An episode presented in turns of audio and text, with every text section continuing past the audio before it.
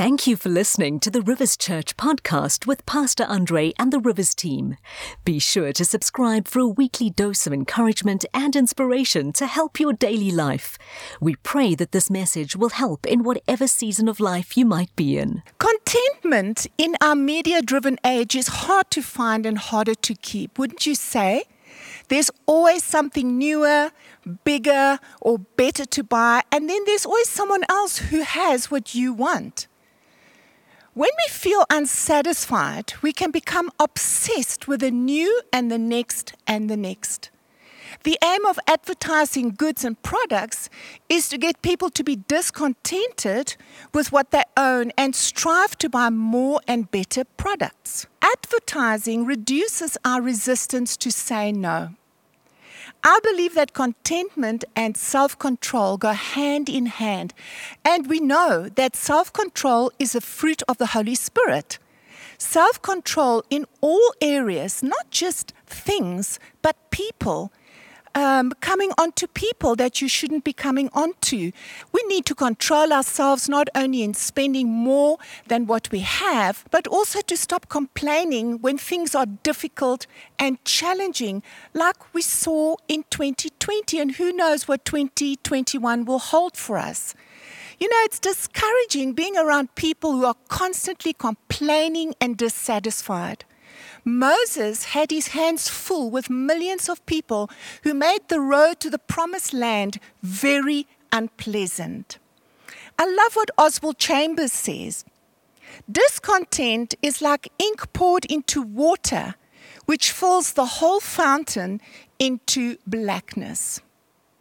While we do need new things, we must avoid becoming obsessed with them. Those things we expect to bring contentment surprisingly do not. We cannot depend upon contentment to fall into our laps from education, money, or status because contentment arises from a divine source that money and material possessions cannot purchase. Yet somehow we can never get enough. John D. Rockefeller was at one point the world's richest man and first American billionaire. When a reporter asked him how much money is enough, he responded, just a little bit more. That just goes to show that no matter how well we live or how much our wealth, chances are we may still not be content. Jesus said in Matthew 16, verse 26, and what do you benefit if you gain the whole world but lose your own soul? Is anything worth more than your soul? There is a quality of the Christian life that we must learn if we are to become strong believers of the Lord, especially when facing life's adversities and challenges.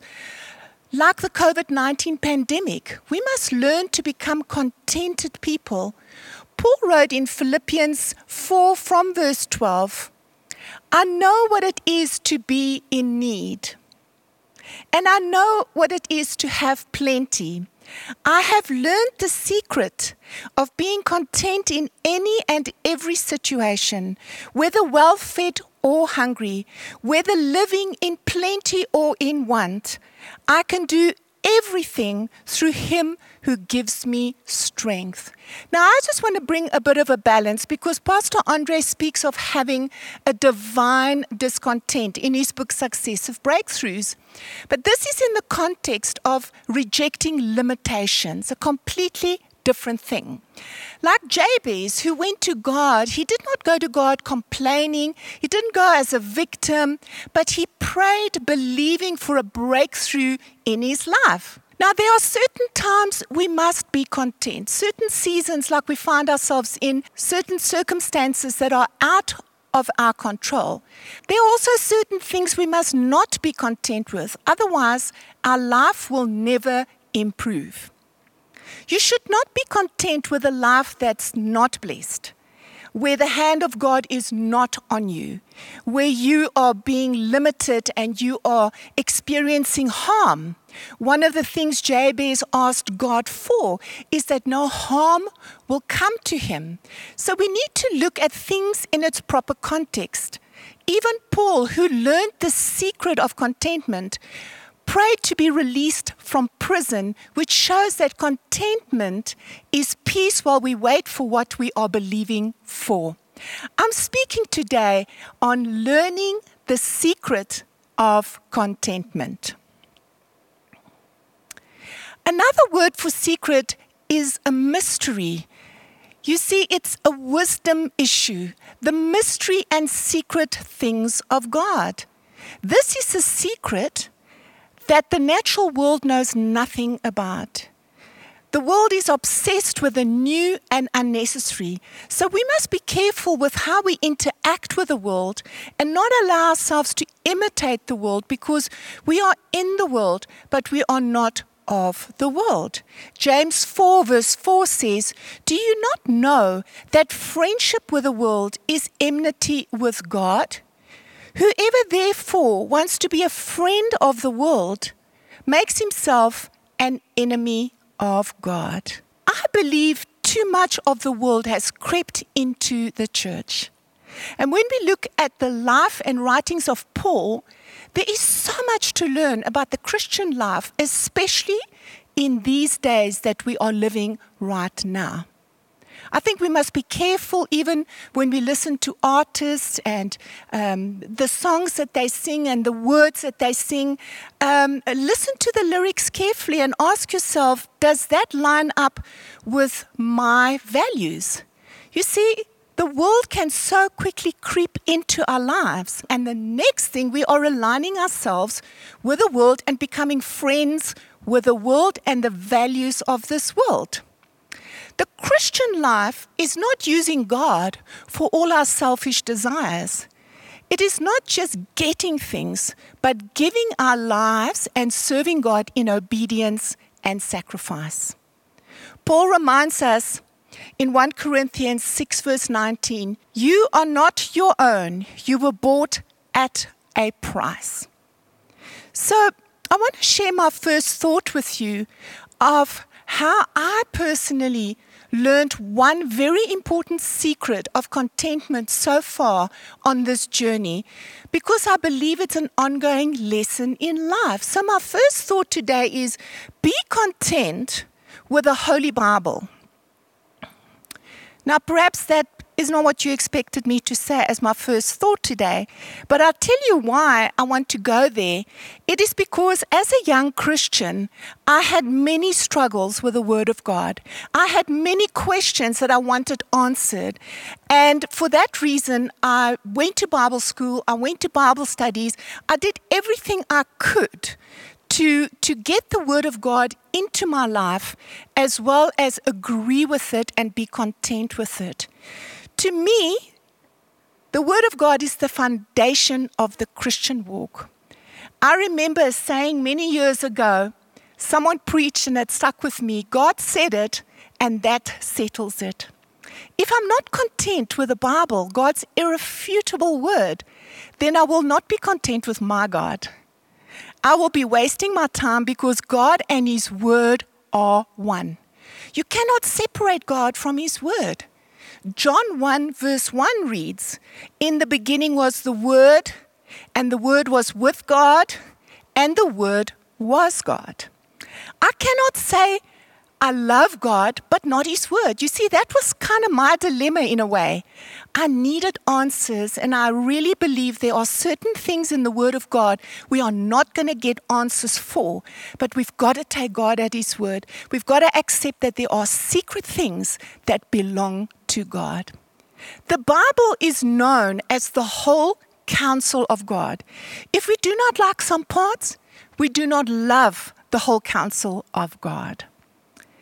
I'm sure you've noticed that the world is trying to rewrite the scriptures and expects the church of God to put aside the ancient truths and follow the God of this world. I also believe that Christians should read and study the word and stop asking, where does it say dot, dot, dot? If you are serious about God and the things of God, read His word. So we need to decide whom we will serve and find our contentment in Him and His Word. as we are looking at the writings of Paul today, he came to a place where he could say in 1 Corinthians 11, verse 1, Follow my example as I follow the example of Christ. I had great Bible teachers in my youth as a Christian, and I have to thank those I followed ahead of me in the faith who stood the test of time, who embraced the whole counsel of God.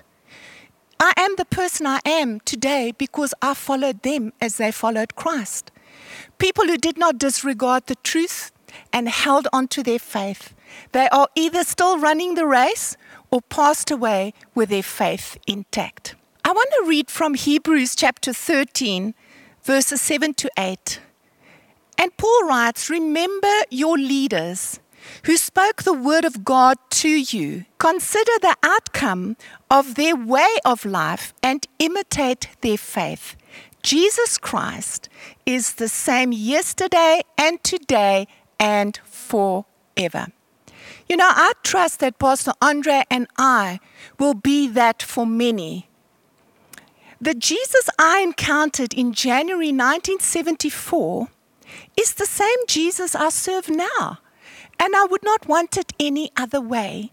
He will be the same as he was yesterday, today, and forever. And so, before we look at the life of Paul, I just want to say and make a declaration, and perhaps you can do the same. I'm content with the word of God. I mean, It's sharper than any two edged sword. It leads to life. It brings answers. It is water. It is food. It does everything that a Christian needs. Secondly, today, Paul learned to rely on God's power and provision. He rested in the fact that God was in control of his life. He learned some things are not going to happen overnight because, as I said earlier, contentment is peace while waiting. John Stott said contentment is the secret of inward peace. Now we know there are many secrets of the Christian life that the world could never understand, but we cherish them and we hold on to them because it's like a reward God gives us. Amen? Paul focused on the Lord as sovereign, as Savior, and as the all sufficient one. In Philippians 4 13 and 19, there are two verses that stand out to me. He says, I can do everything through him who gives me strength. And then, my God will meet all your needs according to his glorious riches in Christ Jesus. You know, Jesus hasn't given us unlimited strength. We're not like Superman and Superwoman now. But we can experience contentment because we are a continual recipient of supernatural strength. Our human determination may help us to endure adversity and pain. Our emotional toughness will help us get through job loss and financial hardships. But only the Lord can generate a contented spirit within us amidst all that is happening around us. Paul's strength depended on the power of Jesus at work in his life. His motto was, I can through Christ. It can be our motto too. God faithfully fills every believer with his own strength and sustains them in their time of need until they receive provision from his hand. Like Paul, we too can rely on God's power and provision and learn the secret of contentment. My third thought today is Paul learned to live on the basis of his position in the Lord. Paul describes his blue blood heritage as a Pharisee of Pharisees, and clearly he still was not content. But notice the change in his thinking when he met Jesus. And we read this in Philippians chapter 3, verse 8. Yet indeed, I also count all things loss for the excellence of the knowledge of Christ Jesus my Lord, for whom I have suffered the loss of all things, and count them as rubbish that I may gain Christ. He learned that he served the king and was thus seated in heavenly places with him. He wrote in Ephesians chapter 2 from verse 4 But God, who is rich in mercy, out of the great love with which He loved us, even when we were dead through our trespasses, made us alive together with Christ. By grace you have been saved, and raised us up with Him, and made us sit with Him in the heavenly places in Christ Jesus. There's a different way God's people live and conduct themselves when they discover this amazing privilege. They discover they belong. They discover their God is king. Therefore, they will steward their lives differently and have a God confidence and contentment no matter their station in life, no matter how it looks from the outside. Yes, Paul was once a Pharisee of Pharisees. Now he's in prison, uh, in rags, and, and probably starving to death. But he counted all as loss. I read about a widow who lived in a one roomed house. She did not have a path to a front door, just a wooden plank that was laid over mud. The pastor of the town was going door to door as he was raising funds for a new church building. When he came near her home, he thought, I cannot ask this widow for finances for the building, but I do not want to walk past her home and ignore her. So he knocked on her door and she welcomed him warmly and said, I've just cooked a nice curry. Please share it with me. There is more than enough. He was humbled and felt so bad. Then she stood up and said, I heard that you are collecting funds for a new church facility. I'm so excited about the new facility, she said as she walked towards a curtain, which was her wardrobe, and took a jar of coins and notes and gave it to the pastor. At first, he did not want to take it, but she insisted and said these words I saved up for this and I am part of God's kingdom. You see, she knew her position in Christ and she learned the secret of contentment, and the pastor learned a valuable lesson that day. The fourth thought for today is Paul learned that we must share what we have. This too is a secret that will bring contentment to all of us because you don't lose when you give, you actually gain. And we read in Philippians chapter 2 from verse 3 Do nothing out of selfish ambition or vain conceit, but in humility consider others better than yourselves. Each of you should not only look to your own interests, but also to the interests of others.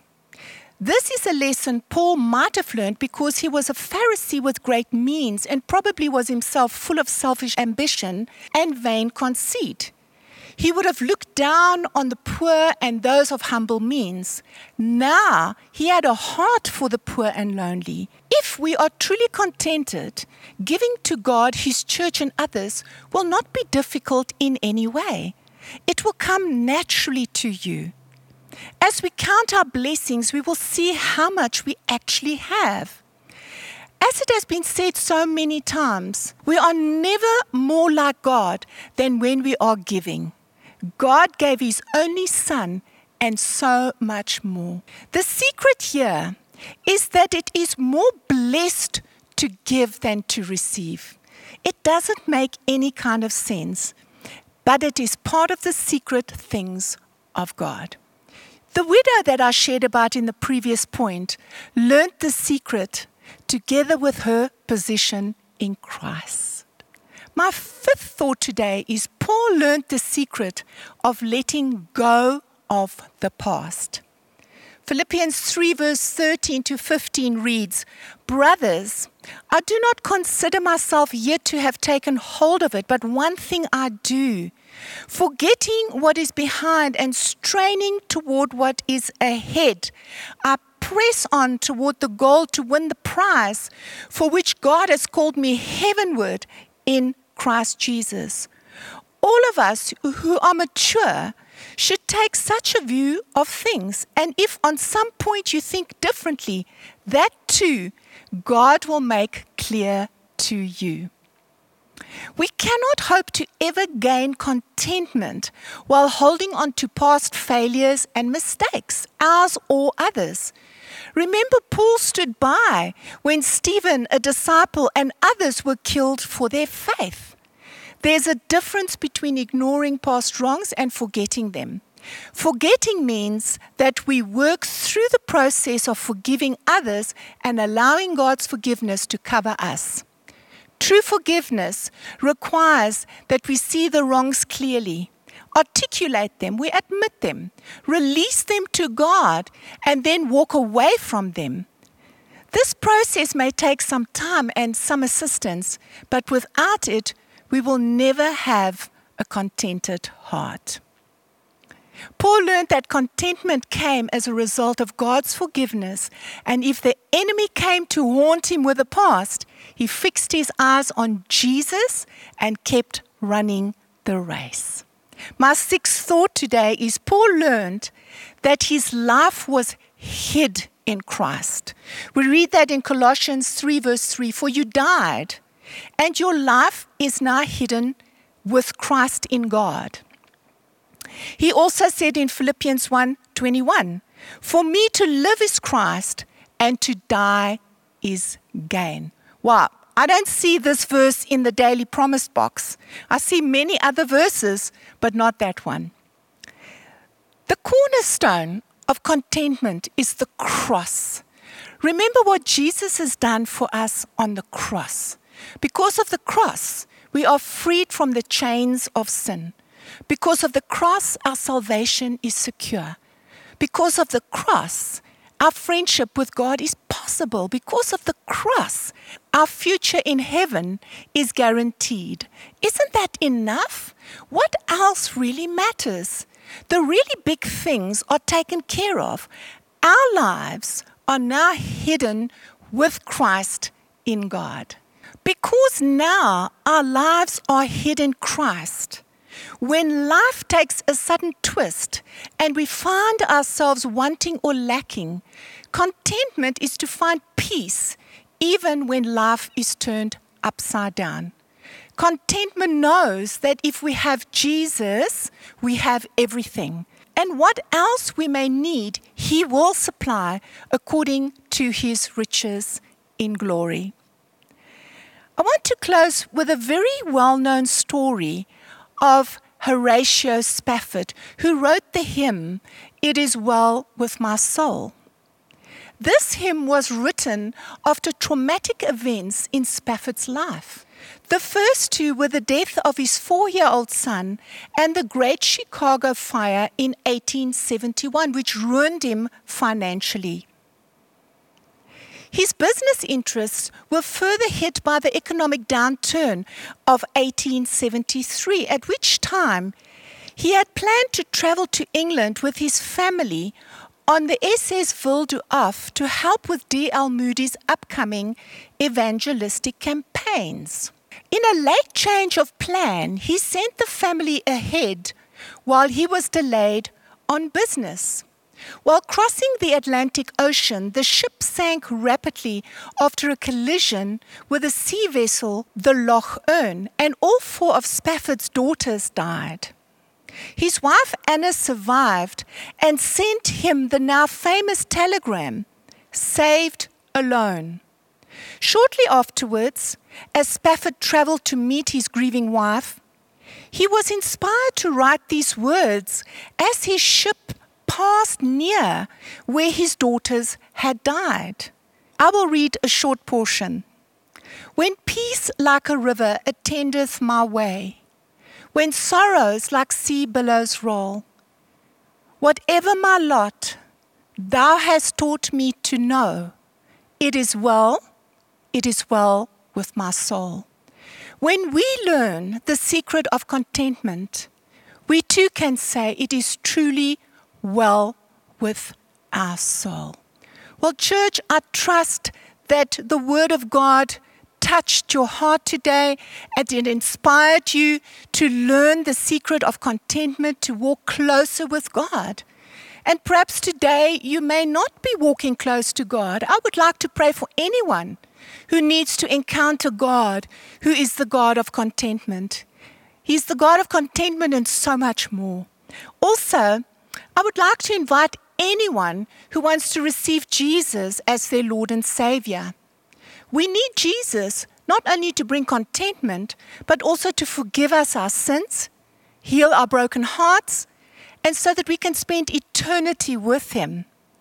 So if you want to receive Jesus today, you may pray this prayer after me. Dear Father God, thank you for the length that you went to by sending your only Son to earth to die for all mankind as a sacrifice for sin. I open my heart to Jesus now and believe He is my Savior and Lord. I believe He will forgive me for my sins. And I believe He will wipe my slate clean. Thank you that not only am I receiving Jesus as my Lord, but He is receiving me as His child. Thank you, Lord. In Jesus' name, Amen. We hope you have been blessed and inspired by this message.